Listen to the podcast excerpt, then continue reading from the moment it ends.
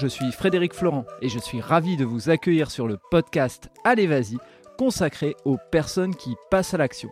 Qu'ils soient bénévoles, entrepreneurs, sportifs de haut niveau ou autres, leur point commun, c'est qu'ils donnent du sens à leur vie en agissant. Aujourd'hui, je reçois Véronique Portier, bénévole de l'association Mécénat Chirurgie Cardiaque. Véronique nous raconte dans cet épisode comment elle a fait prendre un virage à sa famille et à sa vie grâce à un reportage qu'elle a vu à la télévision. C'est à ce moment-là que Véronique a pris la décision de candidater pour devenir famille d'accueil au sein de l'association Mécénat Chirurgie Cardiaque. Elle nous partage le fait que cet engagement a été une aventure familiale qui a soudé les liens entre eux et qui a modifié leur façon de voir la vie. Je vous invite à découvrir cet épisode rempli de beaux moments et qui va droit au cœur. Je vous laisse avec Véronique. Très bonne écoute à vous. Et bien c'est, en plus, c'est effectivement Vincent de Aviation Sans Frontières qui nous a mis en relation. Euh, je suis avec Véronique, Véronique qui est bénévole pour Mécénat Chirurgie Cardiaque. Bonjour Véronique. Bonjour Frédéric. Alors Véronique, bienvenue sur ce parcours. Et moi, avant qu'on parle de euh, l'association Mécénat Chirurgie Cardiaque euh, qui agit euh, avec d'autres associations pour aider les enfants, j'aimerais que tu puisses me parler de ton parcours, de savoir qui tu es en tant que bénévole avant de parler de l'association. Alors en fait, je suis une, une maman euh, heureuse de, de quatre enfants euh, qui sont certes tous les quatre en bonne santé et c'est bien sûr une chance. Euh, j'ai travaillé dans l'hôtellerie et puis euh, j'ai eu mes quatre enfants, donc j'ai arrêté de travailler.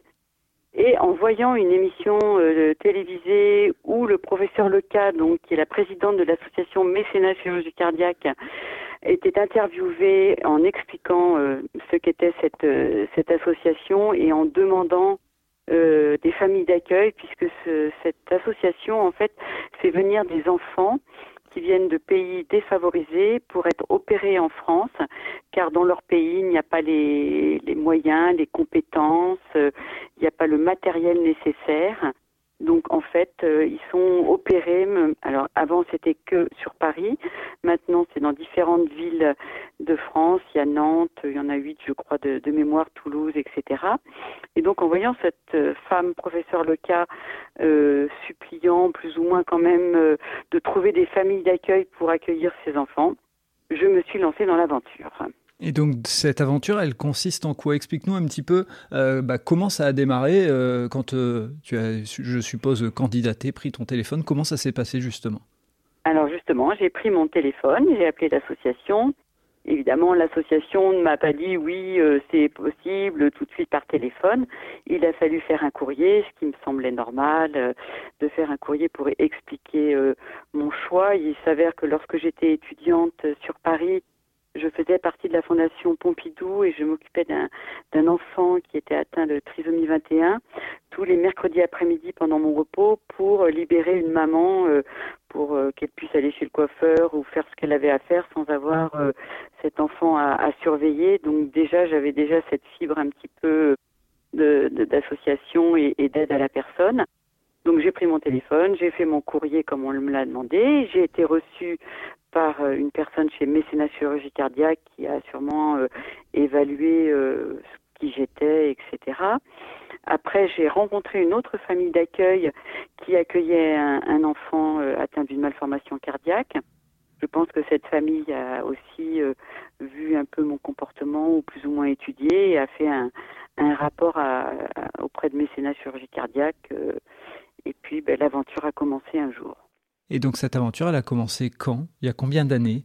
Alors en fait, j'ai, pour les, j'ai attendu mes, mes enfants, euh, donc maintenant sont grands, mais les, les derniers sont des jumeaux, donc qui ont vingt-six ans, donc c'est, ça fait un petit moment. J'ai accueilli huit enfants. J'ai attendu que les, les derniers, donc les jumeaux, aient à peu près sept huit ans pour en discuter en famille, parce que pour moi, c'était vraiment un projet familial. Il fallait que mon mari et, et mes enfants qui sont rapprochés, puisque les jumeaux avaient sept ans, Arthur avait huit ans et demi et Alizée avait dix ans. Donc, euh, il fallait quand même que les, les enfants soient aptes à comprendre ce qui allait nous arriver dans notre foyer puisqu'on accueillait pendant deux mois un enfant malade, ce qui veut dire pas de sortie, c'est du, du temps plein quand même. Bien sûr, je ne travaillais plus à l'extérieur, je m'occupais de mes enfants, mais il ne faut pas imaginer pouvoir laisser cet enfant malade à une nounou. Donc, c'était de, deux mois intenses à garder l'enfant. Donc, une fois que les enfants étaient aptes à comprendre tout ça, eh bien, euh, l'association nous envoyait un planning avec tous les enfants à, à opérer, et c'est nous, les familles d'accueil, qui choisissons le, la période des, des deux mois où nous sommes disponibles pour l'accueillir dans de bonnes conditions.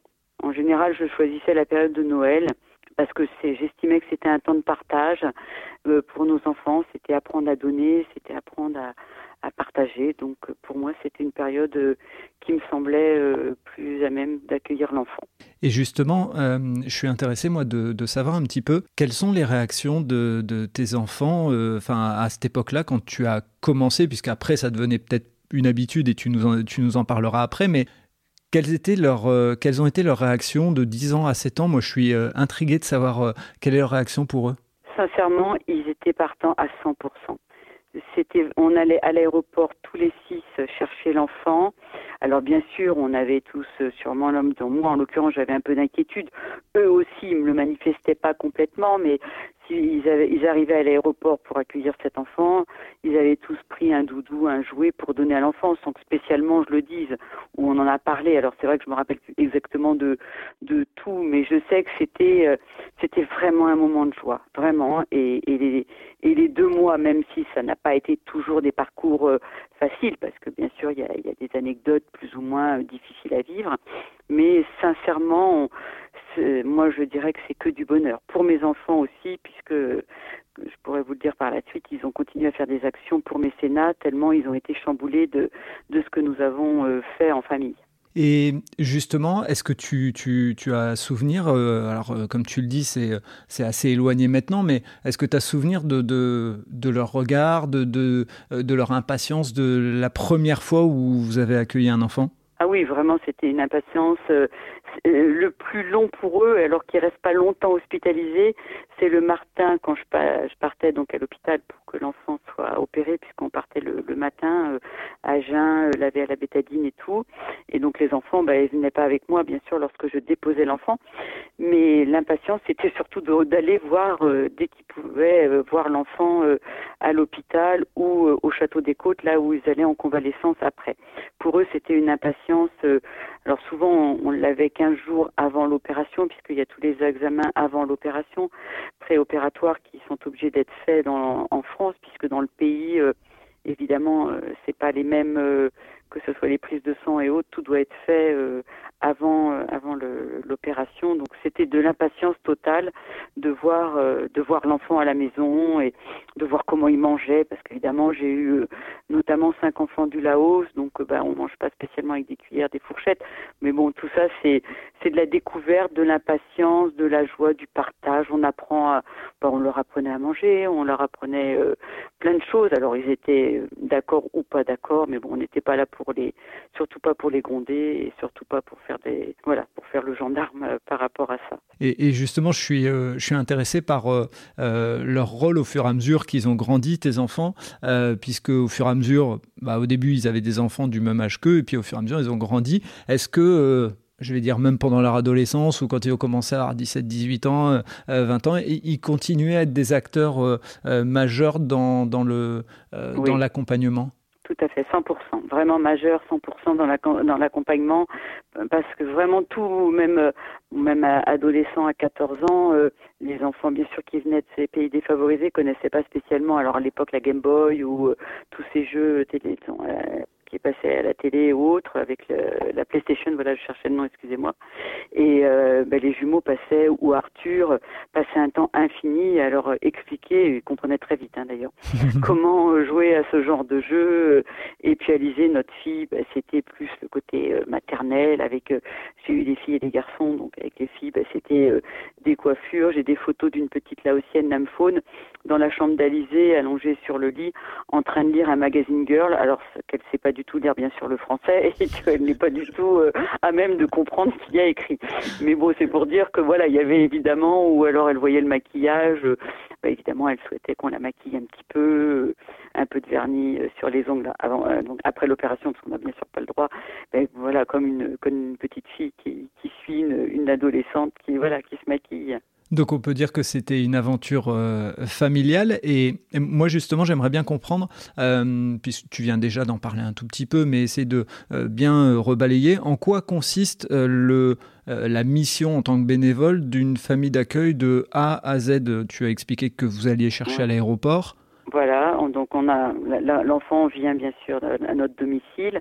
Bien souvent, ils ont, ils ont très peu de bagages, donc bah, il y a de l'entraide aussi. Dans, moi, là où j'habite, dans l'Oise, j'étais limitrophe de Paris, mais j'ai, j'ai pu quand même accueillir, ce qui était super, puisque mon mari travaillait à Paris, on avait la possibilité d'être sur Paris aussi. Donc dans l'Oise, il y avait aussi euh, bah, les gens à qui j'ai dit que j'accueillais, bah, m'ont prêté euh, des chaises hautes, des choses comme ça que j'avais peut-être pu, ou des, des vêtements euh, de l'âge de l'enfant, et puis l'association également m'en prêtait. Donc on les accueille, ils viennent à la maison. Donc av- on a tous les rendez-vous avant l'opération, avec le professeur Leca d'ailleurs qui revoit si l'enfant, si la, le diagnostic fait dans le pays est le bon euh, arrivé ici. Donc le professeur Leca reçoit, nous reçoit la famille avec, euh, avec l'enfant, il y a tous les rendez-vous avant l'opération. On part bien sûr le jour de l'opération avec Mécénat qui nous explique bien sûr ce que nous devons faire. On, a, on emmène l'enfant euh, alors soit à Necker, soit au Château des Côtes, euh, soit au, pardon, à Marie-Lannelongue pour l'opération. Et puis l'enfant est opéré, on reste avec lui. Moi, je, j'allais voir, comme toutes les familles, souvent l'enfant euh, tous les jours. Il reste pas longtemps hospitalisé parce que bon, c'est c'est un coût puisque une opération coûte entre douze mille et quatorze mille euros, donc c'est c'est un coût quand même. Nous, bien sûr, les familles d'accueil, on, on ne paye pas l'opération, c'est des mécènes ou, ou d'autres actions qui sont faites. Mais bon. Et puis une fois que l'enfant est opéré et va mieux, il va au Château des Côtes en convalescence. Donc là, c'est pareil, ben, on va le voir tous les jours. Donc là, nous, mes enfants avaient le droit de venir. Donc ils viennent ils, le mercredi, puis sûr, parce que les autres jours, ils étaient à l'école. Et puis après, ben, l'enfant revient à la maison. Donc là, c'est que du bonheur parce que ben, il arrive, il est essoufflé, il n'est pas bien euh, dans son, quand il arrive de son pays. Et une fois qu'il est opéré et que la convalescence est plus ou moins terminée au Château des Côtes, et ben, il arrive, euh, il est en pleine forme, il joue au ballon, il nous reconnaît plus puisqu'on est allé le voir tous les jours. Et ça y est, c'est les bons moments qui passent. Donc euh, ben, là, il y a une connivence, une complicité. Euh, c'est maman, papa, puisqu'ils entendent nos enfants nous appeler maman, papa. Donc ils nous appellent maman, papa. Euh, après, il y a des phrases qui revenaient souvent où je leur disais euh, à chaque enfant, à chaque fois, euh, on met ses chaussures, on va à l'école, parce qu'on allait à l'école chercher nos, les quatre enfants. Et donc systématiquement, même s'ils ne comprenaient pas la langue, ben, les phrases que je répétais, ils mettaient les chaussures, et cetera. Et puis après, il y a tous les rendez-vous aussi euh, post-opératoires. Et puis ben, une fois qu'ils sont guéris, ils repartent dans leur pays. Et comment ça se passe justement ce, je dirais, ce déchirement ? C'est terrible. C'était, nous, on, le, on l'a vécu, même si on sait très bien que bah, c'était notre rôle. Ils ont des parents, ils doivent retourner dans leur pays. C'est normal. Et c'est vrai que vraiment, c'est, la séparation est très, très difficile. Il y a même un, un directeur d'un laboratoire qui, qui payait l'opération en partie d'une petite que nous avons accueillie. Et donc, il était venu à l'aéroport à l'arrivée. Il m'avait vu euh, durant le, le séjour de cet enfant. Et puis, il avait voulu venir à l'aéroport pour voir aussi le départ, puisque voilà, il, et, et, et quand il a, l'a vu dans le, notre, notre état de, de tristesse, de pleurs, parce que vraiment tous les six, nous pleurions, même mon mari et la petite fille, il a fallu me l'arracher des bras par le, la convoyeuse qui le ramenait d'Aviation Sans Frontières dans son pays. Et ce monsieur m'a dit, ah non, plus jamais, vraiment, je, je retournerai à l'aéroport pour un départ, c'est trop déchirant.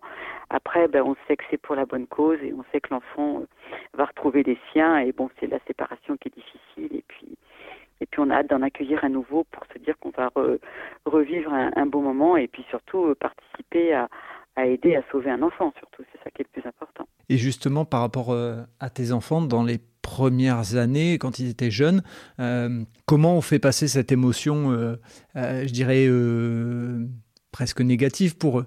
Oui, mais bon, on leur explique qu'ils ont des parents. Hein. Et je leur explique que moi, je suis une maman. Et que déjà qu'ils ont de la chance, eux, s'ils sont malades, mes propres enfants, ils sont opérés en France, dans leur pays, et leurs parents peuvent venir les voir tous les jours. Imaginez, je leur dis, un enfant qui est séparé de ses parents pour venir loin, pour se faire opérer et repartir. Donc leur bonheur, c'est quand même de retrouver leurs parents, comme mes enfants auraient été heureux de me retrouver après une opération. Donc ils comprennent parfaitement que, et puis on, l'a, on leur a expliqué dès le départ que c'est pas un enfant qu'on adopte, même si je dois dire que sur les huit enfants que nous avons accueillis, nous avons eu deux demandes d'adoption de parents, écrites en laotien, mais c'était vraiment des demandes par amour pour leurs enfants.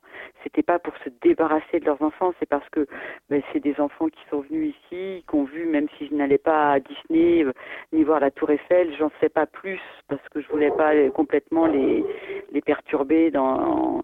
Mais le fait de, ben, de voir une famille normale, de, d'être, euh, ils s'étaient attachés à nous, tout simplement, et puis ils mangeaient à leur faim, euh, ils étaient dans un univers où ils voyaient bien qu'il y avait la possibilité d'étudier, tout ça, et je pense que les parents, c'est par amour pour leurs enfants qu'ils nous ont demandé de les, de les adopter, ce qui était absolument impossible, et ce qui n'est pas du tout dans, dans l'optique de mécénat chirurgie cardiaque, on n'est pas là pour ça du tout. Bien sûr.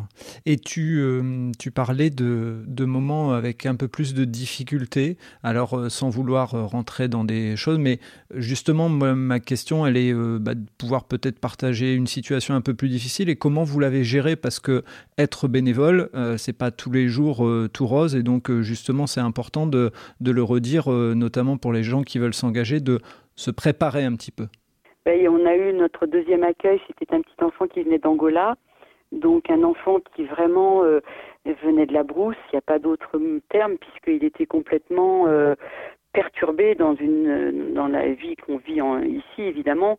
Donc bah, il s'est ses besoins dans la maison, là où il était, puisque les toilettes, il ne comprenait pas. Chez lui, euh, il ouvrait la porte, et puis non, s'il y avait une porte, euh, dans la voiture. Alors bien sûr, j'étais obligée tous les jours d'aller chercher mes enfants à l'école, donc l'enfant venait toujours avec moi. Donc bah, il ouvrait la porte de la voiture, et il ne se rendait pas compte. Il vomissait en voiture, parce que bah, il n'était jamais monté dans une voiture. Donc c'était euh, des choses qui ont été très, très difficiles à gérer, très difficiles. Mais euh, voilà, et ça a été euh, perturbant parce que ben on n'a pas pu l'accueillir jusqu'au bout parce que très compliqué. Et ben il est allé au Château des Côtes, il a été opéré et en fait il est allé au Château des Côtes plus vite euh, et c'est eux qui l'ont pris en charge plus que moi en tant que famille d'accueil. Ce qui a été très difficile pour nous, euh, la famille, de se dire que nous n'étions pas capables. Alors bien sûr, le professeur Leca m'a, m'a gentiment écrit en m'expliquant que voilà, ça pouvait arriver, que c'était un enfant euh, bah, qui était euh, sans repère, sans rien, complètement perdu, complètement. Et justement, moi, je, je, je, je, j'admire les bénévoles pour ça. Euh, quand on vit cette difficulté, qu'est-ce qui donne envie de dire euh... Bah, je vais, je vais euh, reprendre un autre enfant. Je voulais pas vivre sur un échec, donc euh, pour moi c'était important de, de, de reprendre, c'était le deuxième. Hein. Donc euh, je me suis dit je, je reprends un troisième parce que on se sent, je me sentais euh, pas, disons, triste de pas avoir géré cette, euh, cet enfant. Et je me dis non, il faut qu'on... On en a reparlé en famille et tout. Et la première petite fille était aussi une petite fille d'Angola. Et ça s'était très bien passé. Bon, elle avait une petite complication. Il avait fallu qu'elle soit réhospitalisée. Mais euh, on a géré sans problème. Bon, même si on a eu un petit peu peur, mais ça s'est bien passé. Et donc, on, on a pris une troisième qui était Namphone. Alors, là, je ne vais pas dire que c'est avec elle que je suis le plus attachée parce que je les ai tous aimés. Mais elle, elle avait trois ans et demi. Cette petite, c'était une petite laotienne, la première du Laos que, que j'ai eue. Et pff, c'était, euh, c'était une poupée de porcelaine et, et qui était mais d'une tendresse. C'était mon petit singe. Elle était très menue, toute petite. Je l'avais toujours dans mes bras. Elle quittait pas mes bras. Elle dormait dans la chambre des, des jumeaux parce qu'elle en avait décidé ainsi. Parce que bon, au début, je les mettais dans notre chambre à côté de nous. Et puis, euh, elle me réveillait souvent la nuit pour un biberon. Bon, c'est pas grave. Je, je me suis dit, même à trois heures trente, normalement, tu bois plus de biberon, ma cocotte, mais c'est pas grave. Et puis, à un moment donné, elle a voulu elle, dormir comme les enfants dans la chambre des jumeaux. Et puis, alors là, c'était le bonheur. Donc, elle, euh, les jumeaux lui lisaient une histoire le soir, même si c'était pas, je comprenais pas non plus, mais c'était un moment de partage aussi. Et puis, puis voilà.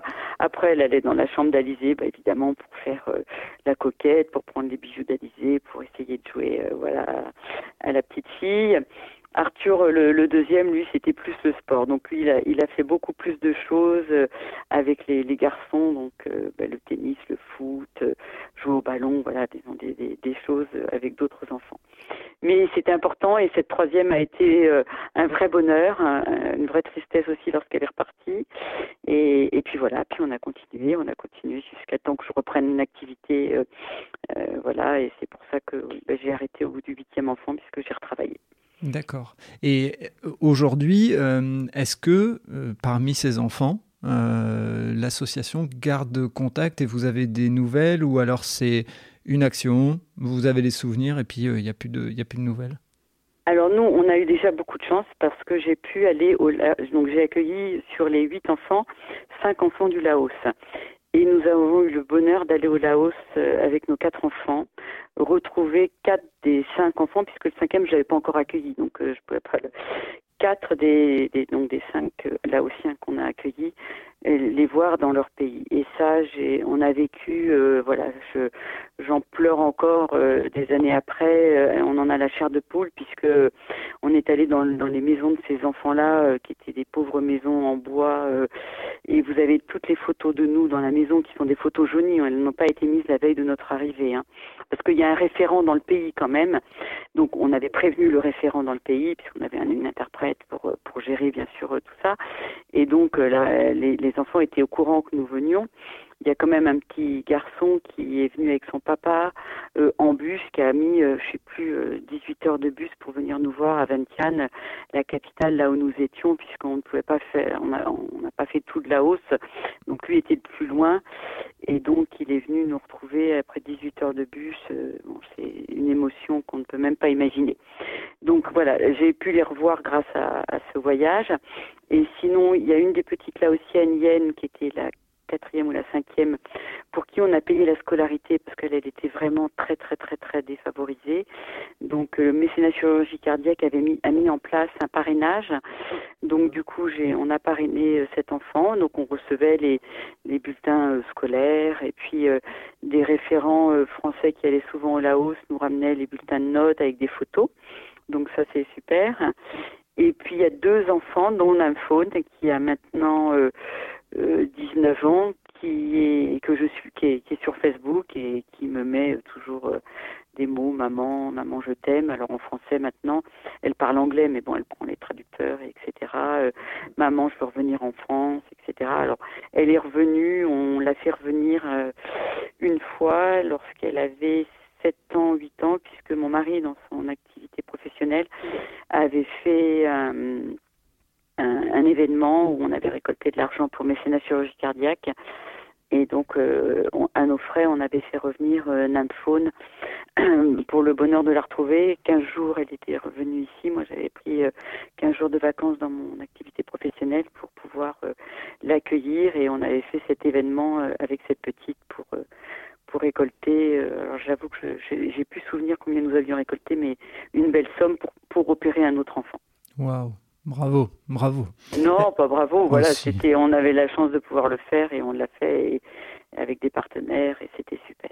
Et, et c'est quoi justement les actions qui se mettent en place pour... Euh, euh, récolter des dons en plus du mécénat. Alors euh, peut-être que tu peux nous expliquer un petit peu, euh, les, les, si tu sais, hein, les sources de financement de Mécénat Chirurgie Cardiaque. On sait qu'il y a des mécènes, donc euh, des gens qui amènent beaucoup d'argent. Oui, il y a des gros mécènes, mmh. euh, bah, des événements sportifs. Il y a, sur le Tour de France, on le voit beaucoup, Mécénat Chirurgie Cardiaque. Il y a la voile aussi avec... Euh, j'ai un trou de mémoire, je suis désolée. C'est pas grave. Euh, le Vendée Globe, voilà. D'accord. Le Vendée Globe, il euh, y, y a des gros gros événements maintenant qui sont faits. Alors moi, euh, à ma petite échelle, j'ai, j'ai fait beaucoup de cross dans les écoles, mmh. euh, des écoles dans, la, dans notre région. Euh, je suis en relation avec euh, Lidwin qui s'occupe euh, des écoles et on essaie de, de faire des bols de riz, euh, des opérations bols de riz, euh, donc des cross. Euh, Euh, Alors quand tu dis des actions bol de riz, explique-nous. C'est-à-dire que, oui, excusez-moi, des, pour la période de carême, hein, dans les écoles bien sûr euh, privées catholiques, les enfants euh, le vendredi saint mangent un, un bol de riz et l'argent de, de la cantine est reversé pour Mécénat Chirurgie Cardiaque. D'accord, c'est une belle voilà. action. C'est une belle action et ça, ça, ça implique aussi les enfants, et c'est bien de leur expliquer. On fait des crosses, c'est-à-dire que dans les écoles, il y a souvent un cross qui est fait. Et donc, euh, bah, moi, systématiquement, il est évident que quand mes enfants étaient euh, dans, dans, euh, alors au Saint-Esprit à Beauvais en l'occurrence, euh, il y a un cross organisé et tous les jours, euh, il y avait une cagnotte en fait où les enfants donnaient et je mettais tous les jours, alors c'était Namphone justement, celle de trois ans et demi, j'étais allée dans l'école avec elle et j'étais passée dans toutes les classes avec l'enfant, ce qui est tellement beaucoup plus parlant quand l'enfant est présent et quand l'enfant est là pour... Euh, visuellement, pour, euh, on, on sait qu'on donne pour cet enfant. Et donc, et tous les jours, je mettais une photo d'elle, parce que je n'allais pas tous les jours à l'école avec la petite, puisque là, c'était plus loin, ils allaient en bus à l'époque, les enfants. Et on mettait, donc les enfants faisaient le, le lien, une photo de, de Namphone à la maison que j'imprimais, et, etc. Donc il y a plein de moyens de, de faire des actions. Euh, là dernièrement, il y a une agence euh, où je suis passée dans une école euh, pour parler de mécénat et il y a un des enfants qui a expliqué à ses parents, il avait il a sept ans l'enfant, hein. Il a expliqué à ses parents donc euh, le rôle d'une famille d'accueil et les parents ne peuvent pas puisqu'ils sont en activité tous les deux et ils ont décidé décidé, puisqu'ils ont une agence euh, immobilière, de vendre des cartons de, pour des déménagements et que un euro serait reversé à chaque carton euh, pour l'association Mécénat. Et donc je suis allée la semaine dernière dans cette agence et j'ai récolté un chèque de mille euros pour Mécénat Chirurgie Cardiaque pour payer une partie de l'opération d'un enfant. Mais voilà, mille euros plus mille euros plus mille euros. Euh, et puis il a été tellement sensibilisé, puisqu'on en a, on a discuté du témoignage de famille d'accueil.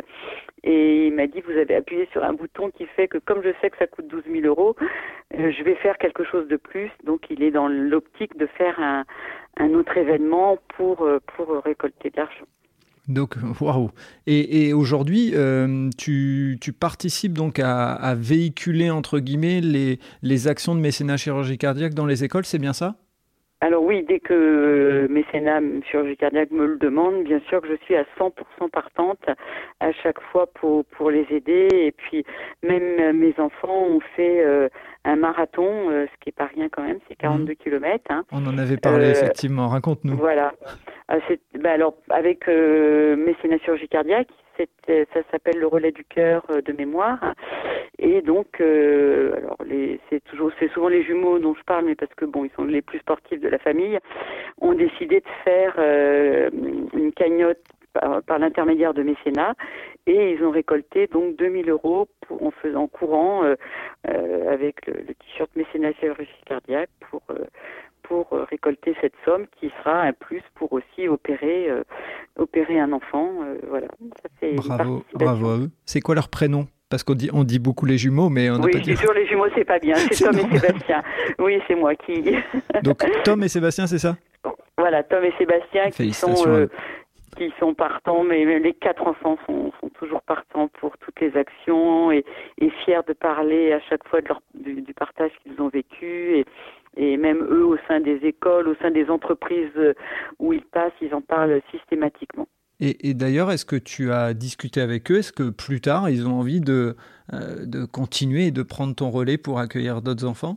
Alors, je ne sais pas. On, c'est sûr que pour l'instant, ils sont jeunes parents. Ou, non, sur, sur les quatre, il n'y en a que deux qui sont mariés et, et, et jeunes parents d'une petite de onze mois et d'un petit Basile de...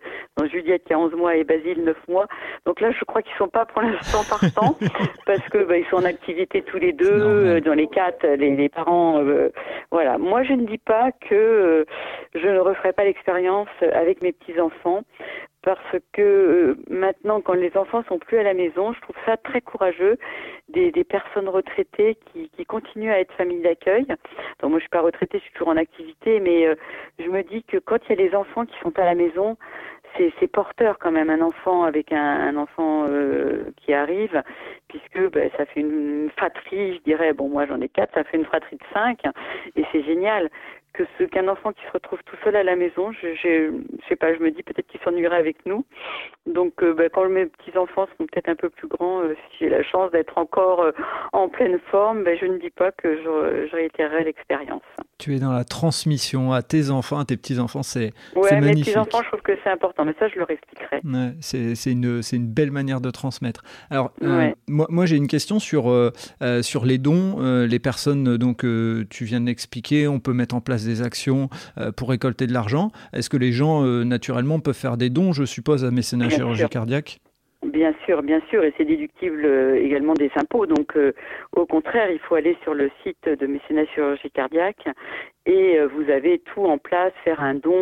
Euh, il n'y a aucun, au contraire, au contraire, je sollicite beaucoup de monde à, à faire des dons pour cette belle action et, et pour sauver un enfant. C'est quand même, on a cette chance, nous, euh, en Europe, euh, de pouvoir euh, avoir nos enfants euh, opérés du cœur euh, facilement et, et d'essayer, en tant que parent, euh, se dire qu'on laisse un enfant mourir parce qu'il ne peut pas être opéré dans le pays, dans le pays, c'est quand même très douloureux.